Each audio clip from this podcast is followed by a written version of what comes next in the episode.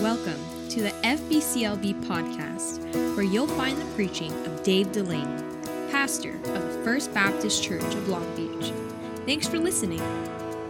Take your Bible, stay standing, and go with me to the book of Nehemiah. Nehemiah chapter number 8 is where you'll find your place tonight. Nehemiah chapter 8. If you are here tonight for discipleship class, that's happening across the way. We are going to dismiss you to head that direction right now, all right? So if you're here for discipleship class, you're going to make your way right across the lobby and going to veer to the left, and you'll find Brother Derek over there in the large parlor. The rest of us are going to hang out here tonight in Romans, or Nehemiah rather, chapter number 8. And look with me at verse number 1. Nehemiah chapter 8 and verse number 1 tonight.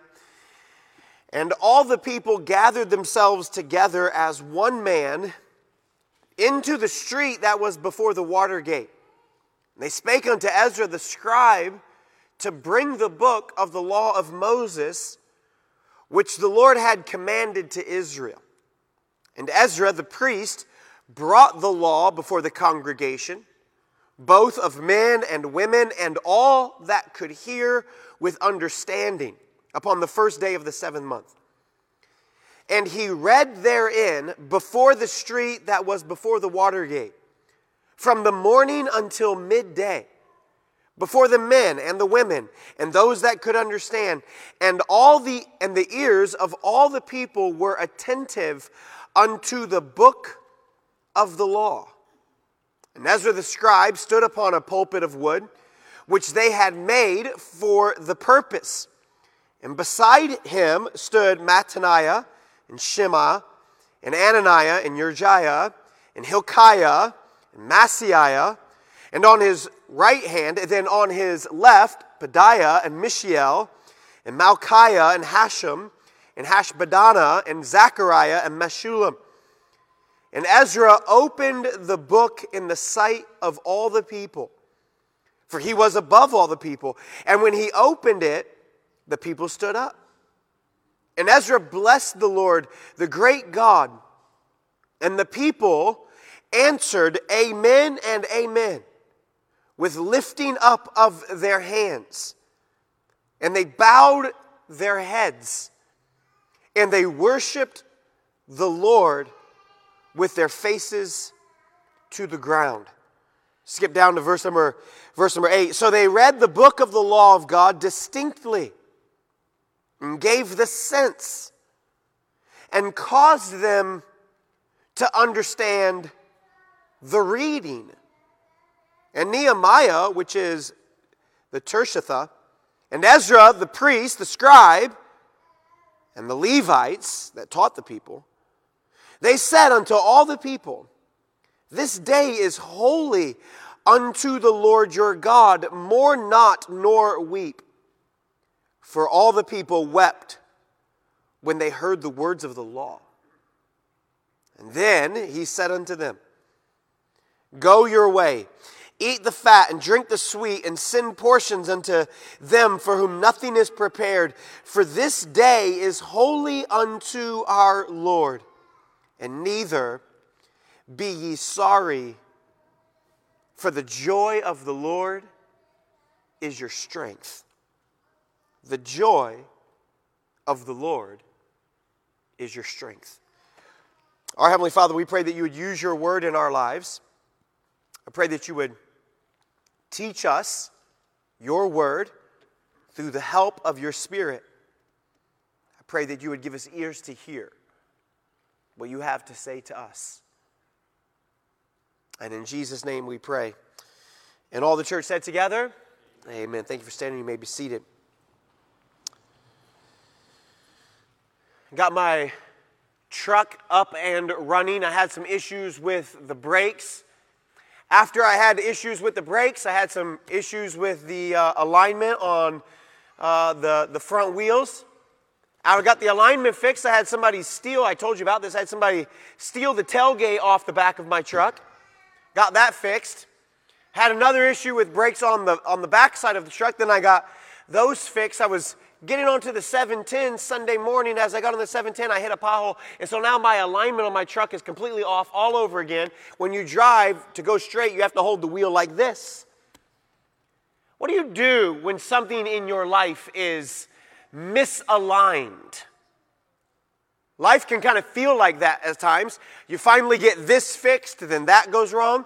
You finally get that taken care of, then this blows up. You can finally get this blow, this thing that blew up. You kind of you get it taken care of, and then you have another issue with with this person. You have a problem there. You got this thing at the work. You got these things with mom and dad. You got and those, those are just things that affect us outwardly, not even things that affect us inwardly.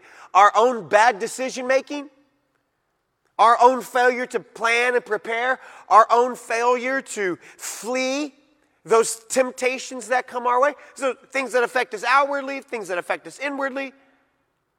I mean, what, what do you do when you have to find an alignment in your life? Well, this is where the, the children of Israel find themselves in Nehemiah chapter 8. They find themselves there because all of the work that we were told Nehemiah was to do, it's all complete. The wall is built. The houses are secure. The city is well defended. You remember chapter number seven. The city is even well ordered. They have safety, they have security, they have jobs, they have an ordered life, they have some routines that they are uh, enjoying in chapter number seven. And yet, there's something missing. That even though they have good jobs and even though they have great security, there is this emptiness that's happening. And we see a lesson here that although Nehemiah has practically finished all of the external work of the, of the wall, there is still an internal work of the heart that must be done. That even though the wall was built, the houses were done, the city was secure, there was a routine set. That even though the external work of the wall was finished, the internal work of the heart had yet to be dealt with. And that is what you are reading in chapter number eight. That the people realize that all of these externalities are not enough to make up for the emptiness that they have inside. The, the, the houses, the programs, they mean nothing. And the reason they mean nothing is because they are absent the presence and the power of God. So the question that is before us is how when we have made sure that we have all of the externalities? How do we make sure that there is not also an emptiness? Or how do we make sure that there is not still an emptiness? How do we ensure that the presence and the power of God is with us? And the answer is quite simple. There's a need for constant alignment.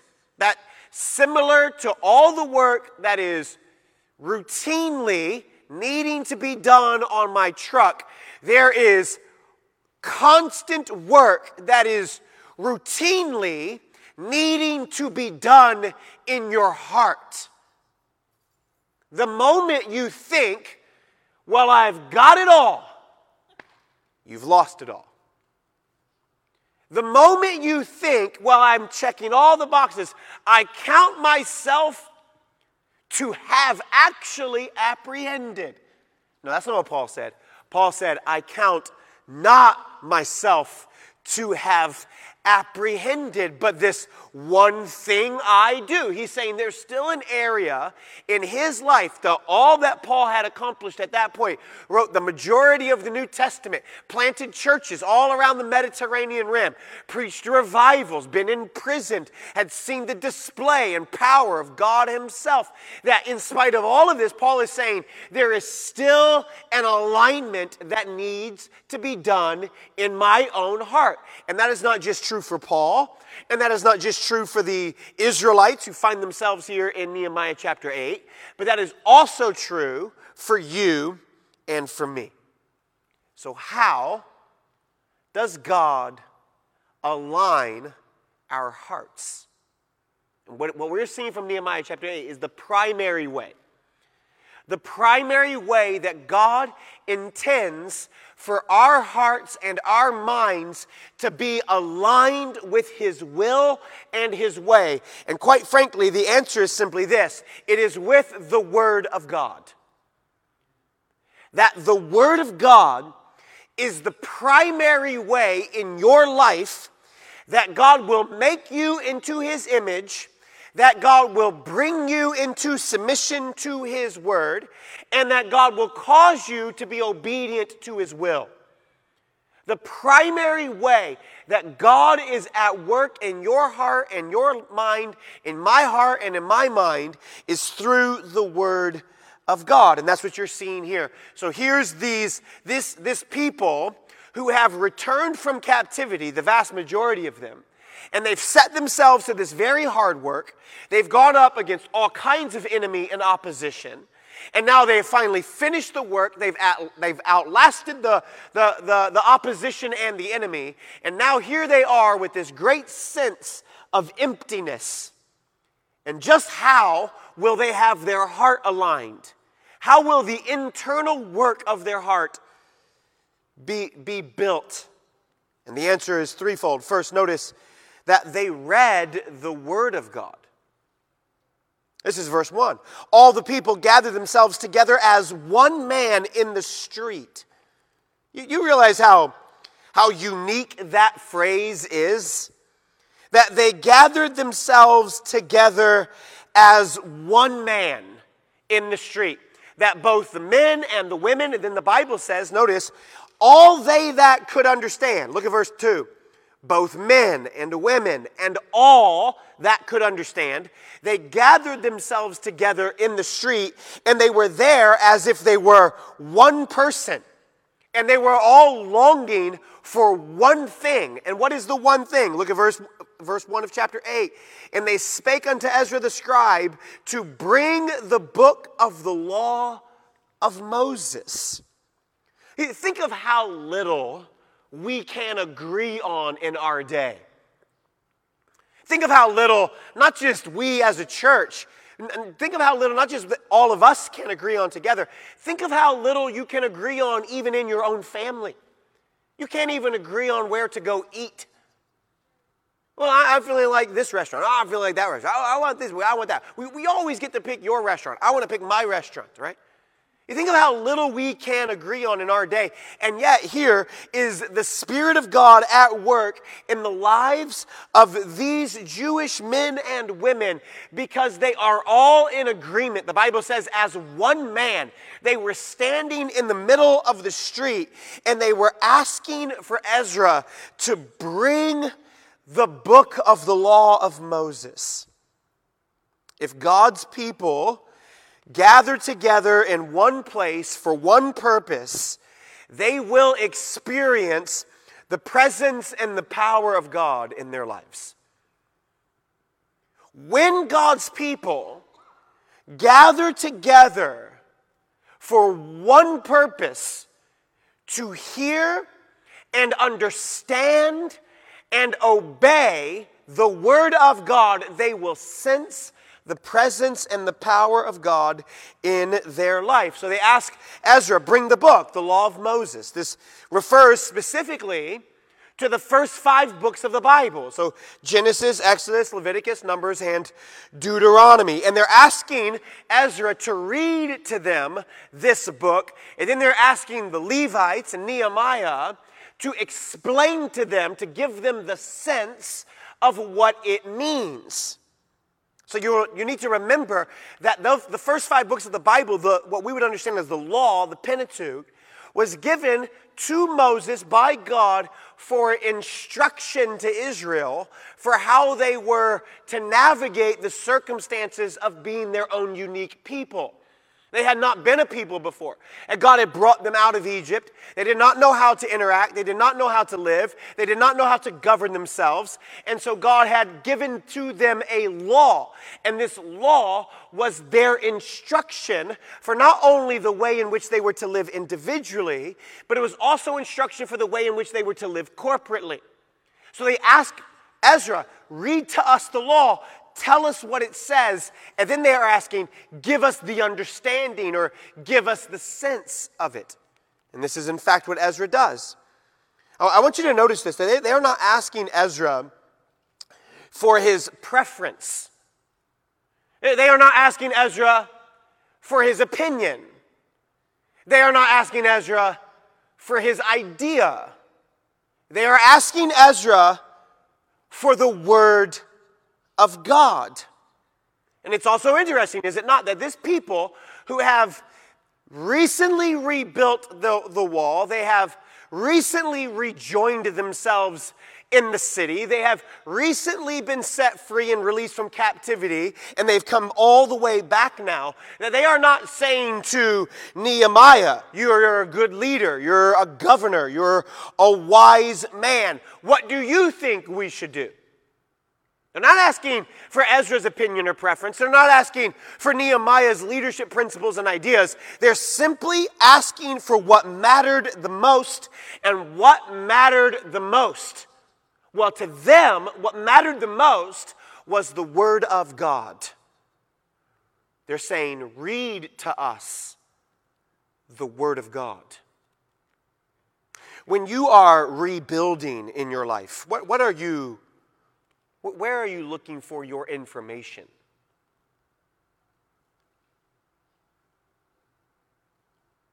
Are you phoning a friend? When you're making a decision in your family, what's the first source of truth and information you go to? A counselor? Google? A Facebook poll? When you are trying to decide something for your children, what is the first source of information and truth you go to? When you're trying to choose, choose a career, when you're trying to evaluate whether you should or shouldn't make a purchase, when you are when you're trying to navigate the circumstances of your own individual life, where's the first place you go? For them, it was bring us the book. We have this, this newly rebuilt city. We're newly rejoined together as a community of God's people. Bring us the book. And notice, notice who is there. It says the men were there, the women were there. It says all they that could understand, all of them, all of them were there. The question, how long were they there? Look at verse 3. And he read therein before the street that was before the water gate from morning until midday. We were there for six hours. From the start of the morning all the way to the middle of the day, Ezra stood on this pulpit that they made for him, and he simply read to them what the Word of God had said. He read it for hours. I, I read here this evening what, what is the equivalent of 10 verses. It was approximately three minutes and 15 seconds. And some of us were thinking, well, is he going to read the whole chapter today? Is he, what's he trying? Well, we're all still standing. Why are they cherishing God's word like this? Well, you must remind yourself of the situation of which they've just come out of. They have found themselves in captivity, away from the promised land of God, many of them away even from the word of God. They found themselves there for 70 years. Many of them had been born and brought up in captivity, and they had never even heard or seen the Word of God or the law of God.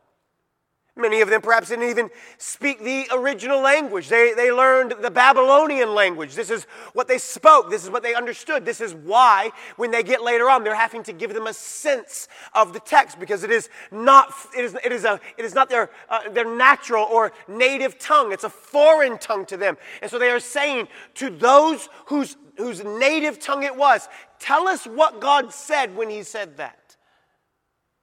And so they've come and they're longing to hear the word of God. This, in a sense, is lost on us. Let me tell you why this is lost on us. I'll just, I'll, I'll show you it in a question. How many Bibles do you have access to? Think of it. Four, five, six, seven, eight, nine, ten, eleven? You have a Bible that you have access to that's right in front of you right now. It's on the back of the seat. These are just these are ones just in print. This is not even talking about the ones on our phones. This is not talking about ones on our, on our, on our tablets or devices, on, on iPads or computers. You see, you must, remember, you must remember they had, they had no access to this. The printing press doesn't come along to the 15th century, so that's certainly way ahead of Nehemiah's time. They don't having any access to this, and they are longing to hear the word of God. They give attention to it. Notice what it says, verse 3 The ears of all the people were attentive unto the book of the law. So let me ask you just a straightforward, pointed question then on this first point. How's your Bible reading?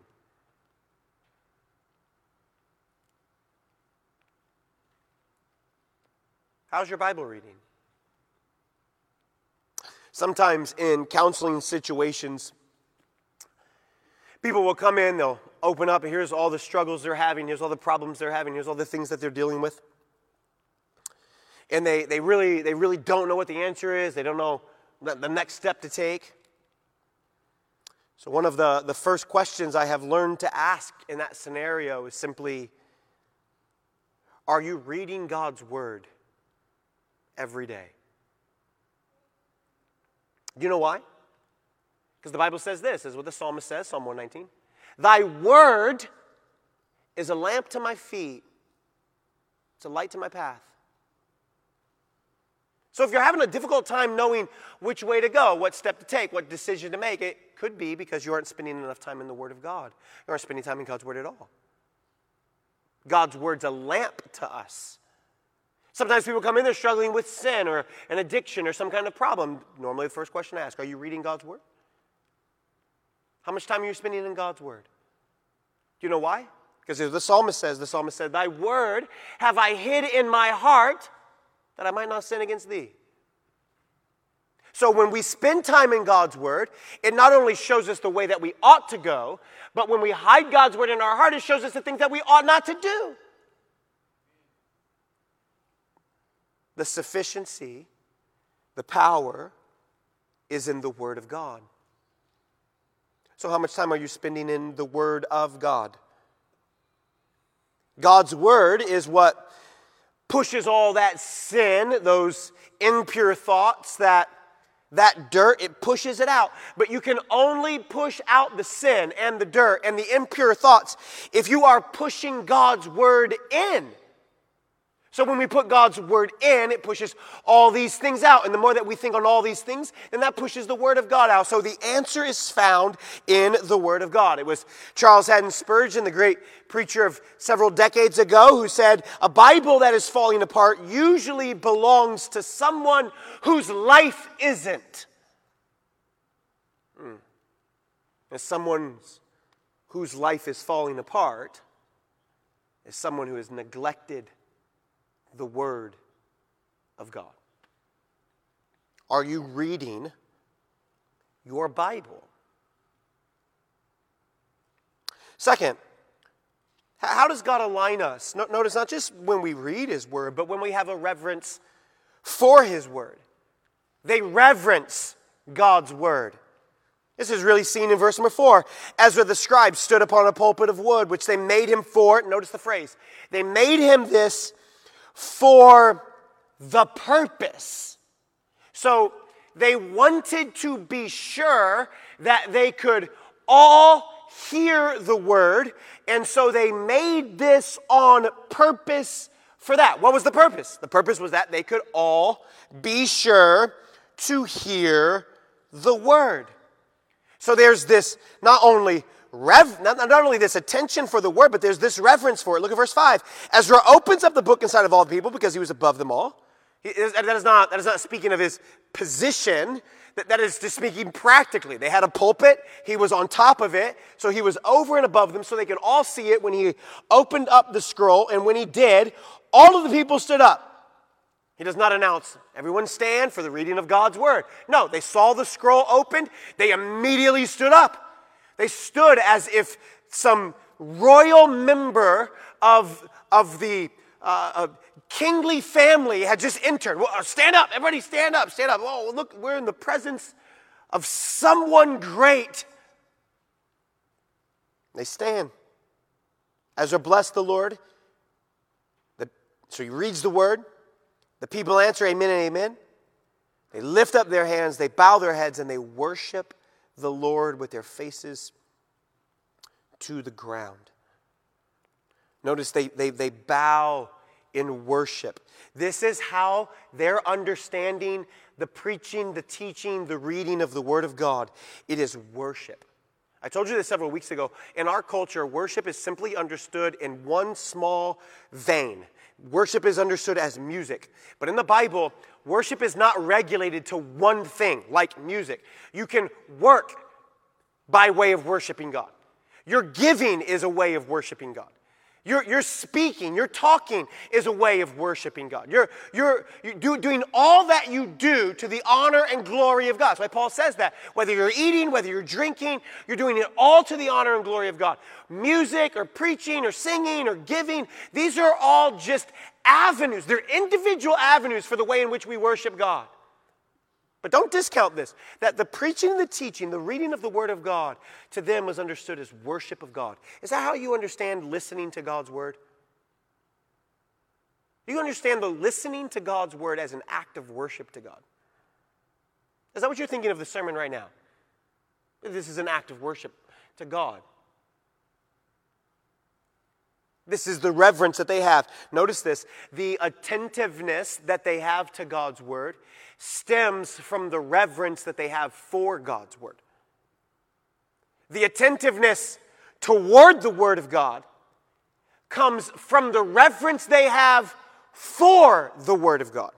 And so it is that when we revere God, when we revere the Word of God, when we esteem and cherish the Word of God, when we understand the Word of God to be sufficient, when we understand the Word of God to be enough, we give our attention to it.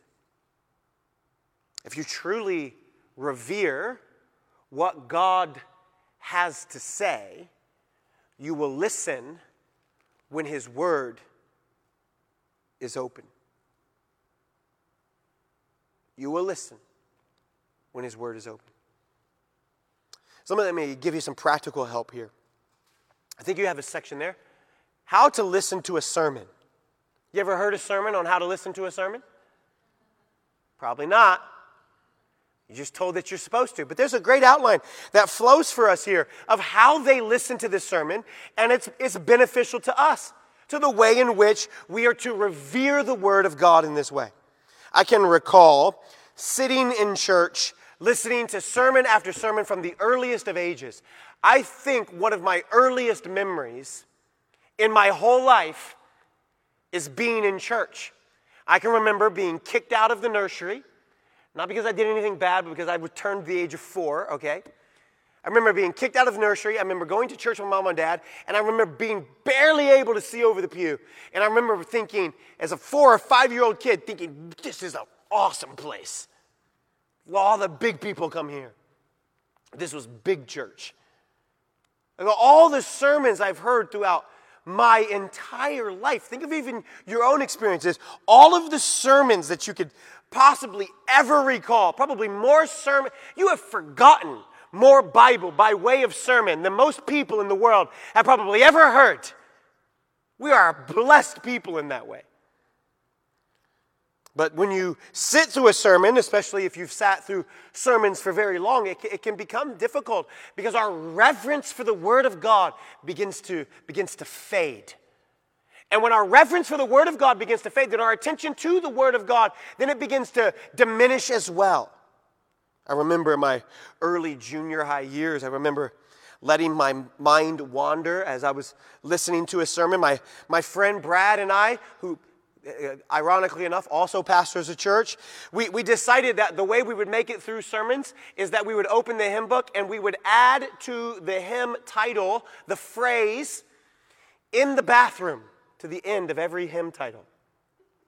He leadeth me in the bathroom. Count your blessings in the bathroom. We giggled our way through dozens of church services by just flipping through the hymnal like that. I remember another time we decided we were going to count every time the pastor said a particular word in the sermon. He was kind of prone to always say, and um, and um, and um. So we decided, oh, we're going to count every time he says the word and um. Got to a total of 57 and ums that we had recorded for him. We, we made him aware of it at the end of the service, right? I have since reaped what I have, what I, what I, what I was sowing in my junior high years. I, I understand people sleep through the sermon. People meet me all the time at the back door. Do you know what you did in the sermon? You know how many times you touched your glasses? Do you know how many times you walked only to the right hand side and not the left? Do you know how many times you looked over here but not over there? Right? I, I get all these things. How do we listen to a sermon? You got a couple things. Notice, they are, they are listening with a ready soul. They're listening with a ready soul. Notice verse 2. The Bible says, and all that could hear with understanding.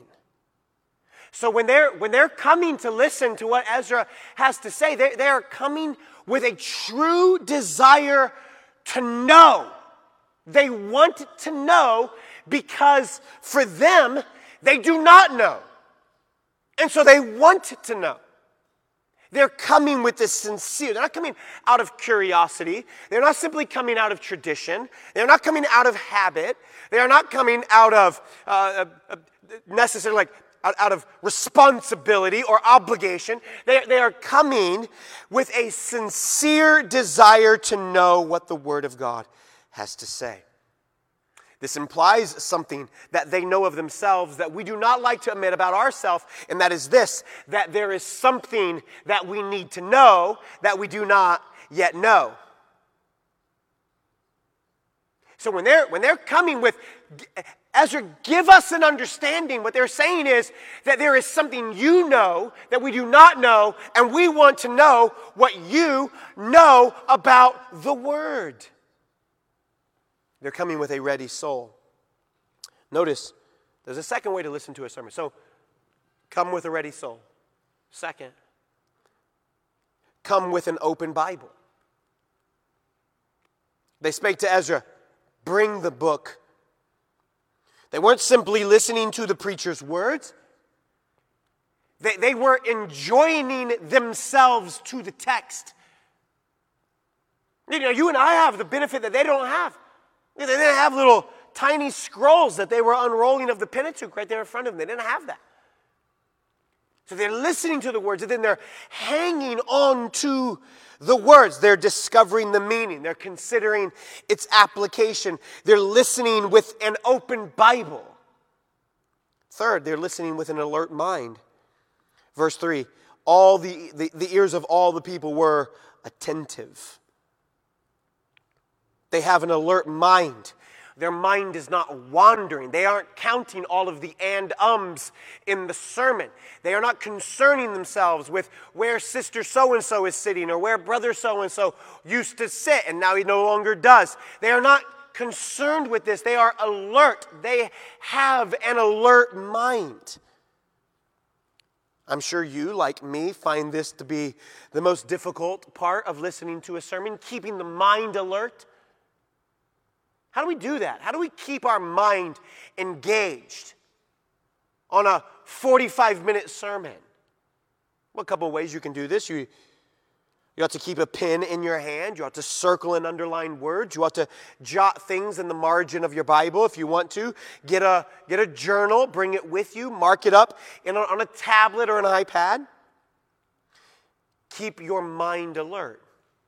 It's not just this, they're also, they also came to a prepared moment. Notice what it says. Verse number four, four they, they, they built this pulpit of wood. Ezra stood on it because they made it for this purpose. In other words, they were doing very practical things in order to diminish any distractions that they might have to hearing the Word of God. They were removing, they were eliminating any potential distraction. They didn't want someone not to be able to understand what the Word of God had said because they were blocked by way of view. So they did all they could do to ensure that the Word of God could have the greatest effect on them. What would be the equivalent of that for you and I today? Just think of it. Think of it practically. This is, this is the, you, you make the application in the sermon. What would be the equivalent to doing all that you can possibly do in your own, by your own means and in your own strength to ensure that as the Word of God is being preached, it is having the greatest possible effect on you. What, what, would that, what, would that, what would some of those things be? Maybe like turn off your phone? Maybe like um, sit toward the front? I know this is a Baptist church. Being Baptist does not mean back row. I know you think it does, but it does not.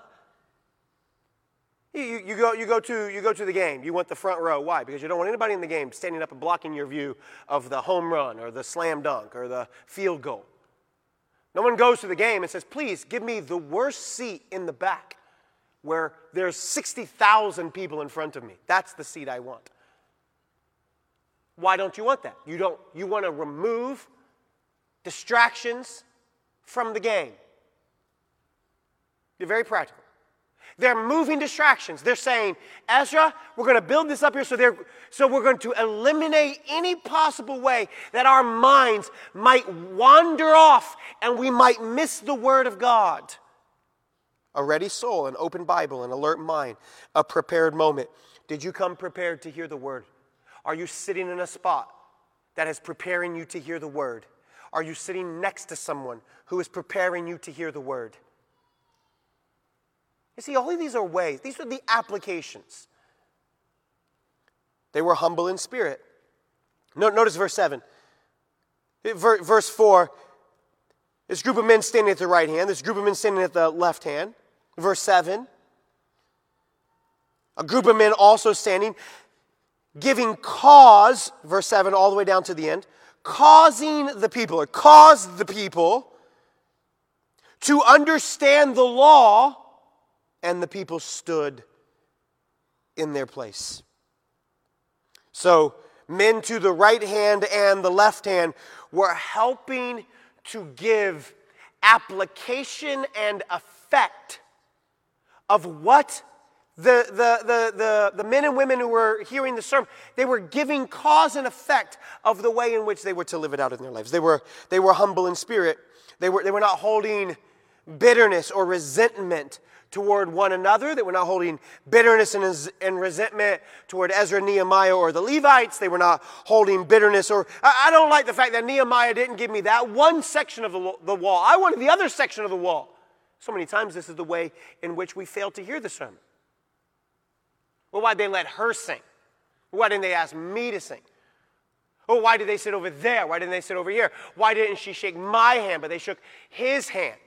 You see, all of these little things creep into our hearts. So as the sermon is being delivered, it is like the fowls of Satan swooping in and stealing up the seed as it lands on the heart. You remember the parable in Matthew? Remember what Jesus says? That this is the way God's word goes out. It goes out like seed. Some falls on good ground, some falls on bad ground, some falls on rocky ground. And some of it, it would have landed and it would have grown up and it would have produced fruit. But the fowls, the birds of the air, swept in and stole it away.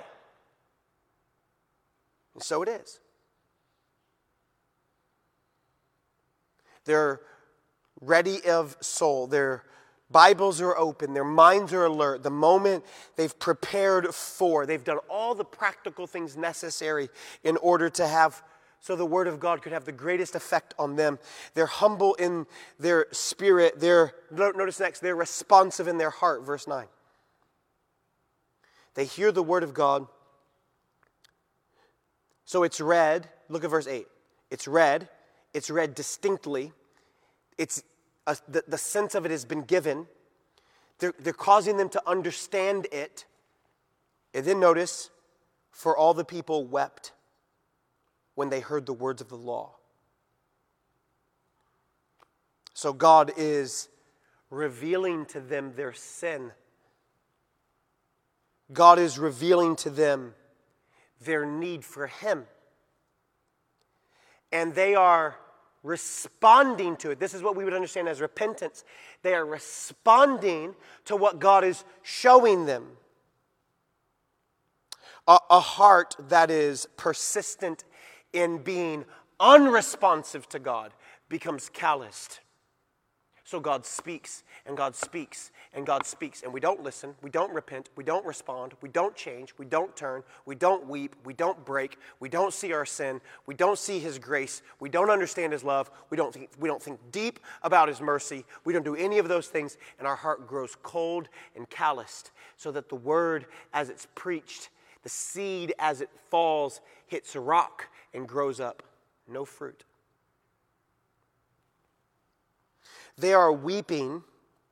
I don't have time for this tonight. I'll have to do it next week. But they're, they're weeping because they are for the first time hearing the law of God, the command of God for them, and they're realizing their own sin.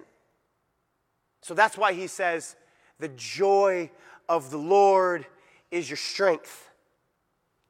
He's saying, God is joyful in giving you grace and in causing you to see your sin. God is glad for you to see your sin and for you to turn from your sin because then his judgment and his discipline, which is what led you away into captivity, does not have to fall on your life. So the joy of the Lord is your strength, he is saying. It's a, it's a joy about grace that strengthens them. It's not about some it's not about, it's not joy as in some emotion you feel. Well, I'm not very joyful, so apparently I don't have God's strength. No, no, no, no. It's not the grace of joy, it's the joy of grace that becomes our strength. I told you I was going to have to give it to you next week, but that was a little preview for what it will be next week, okay? It is our strength when we understand His grace we understand His grace that becomes joy to us. This is what, that's why Nehemiah, so look what it says. That's why Nehemiah goes, no, no, no, no. Don't cry, don't weep. Go, eat the fat, drink the sweet, send the portions. This is holy. He's saying, this is good. You're, you've seen your sin. You're repenting from your sin. You have a submissive heart towards your sin. You're trying to flee sin. That's good. That means that means you're understanding His grace, and when you understand His grace, you'll understand His strength for you.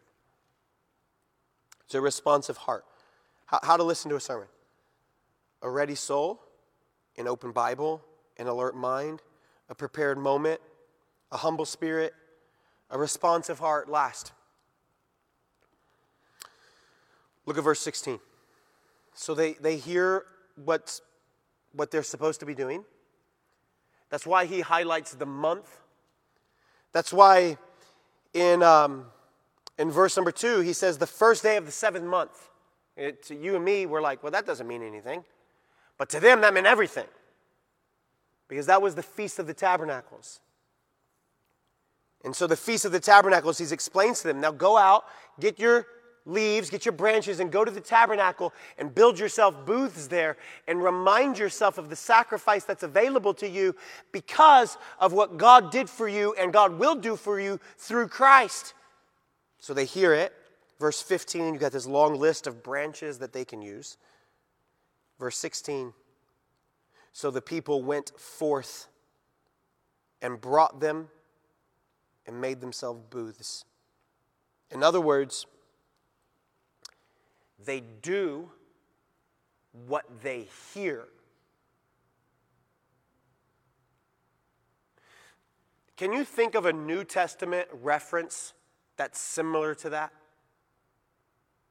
Can you think of any apostle who writes to the first century church and admonishes them not just to hear, but admonishes them to do? Can you think of one? Be ye doers of the word, not hearers only, lest you deceive yourself, thinking that the truth is in you because you heard it. Well, that's exactly what we're talking about tonight, is it not? Be careful of thinking that the external obligation of simply hearing it means that there'll be an internal evidence that there's actually a change affected in your heart if you have not done what you heard. Not every sermon requires major change. Not every sermon requires major life change. Some do, that's true. But every sermon does call us to understand something more. It does call us to think about something deeper or differently. It does call us to change perhaps our spirit or our tone or our behavior. So, how do you listen to a sermon? You come with a ready soul, an open Bible, an alert mind, a prepared moment, a humble spirit, a responsive heart, and an obedient will. And so the Bible says in verse 8 Ezra gave them the sense. He gave them the sense of it. He caused them to understand it. And then they did it, they obeyed it. I wonder for you, in the last, let's just take 2022. How many things have you heard by way of the Word of God?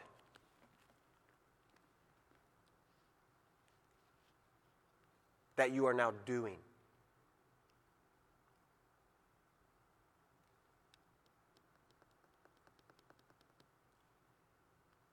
How many practical things have you worked into your life things you think about differently